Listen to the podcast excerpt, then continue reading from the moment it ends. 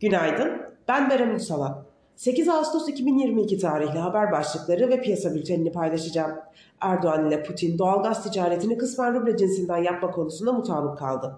Bu hafta ABD'de açıklanacak kritik enflasyon verileri öncesi uzmanlar fiyat artışlarının tepe noktaya ulaşıp ulaşmadığı konusunda ayrışıyor. Biden'ın vergi, iklim ve sağlığa yönelik yasa tasarısı ABD Senatosu'ndan geçerken Cumhuriyetçiler vergi artışlarının resesyonu derinleştireceği konusunda uyardı. Çin-Tayvan gerilimi tatbikatların gölgesinde tırmanmaya devam ediyor. Cuma günkü güçlü ABD tarım dışı istihdam verisiyle düşen borsalar bu sabah zayıf görünümünü sürdürüyor.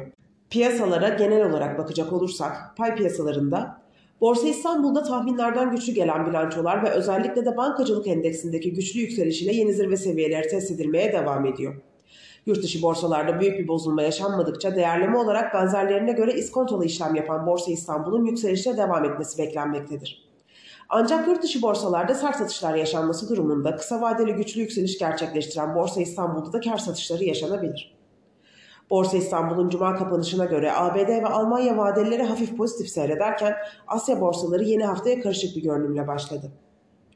Teknik analiz verilerine bakacak olursak gün içinde 2701 ve altına gerileme trade amaçlı alım fırsatı, 2782 ve üzerinde düşük hacimli yükselişler ise trade amaçlı satış fırsatı olarak takip edilebilir. Viyop tarafında ise gün içi long pozisyonlar için 2997, short pozisyonlar için 3043 seviyeleri zarar kes seviyesi olarak izlenebilir. Borsa İstanbul'un endeks kontratının güne pozitif bir eğilimle başlamasını bekliyoruz. Kazançlı günler dileriz.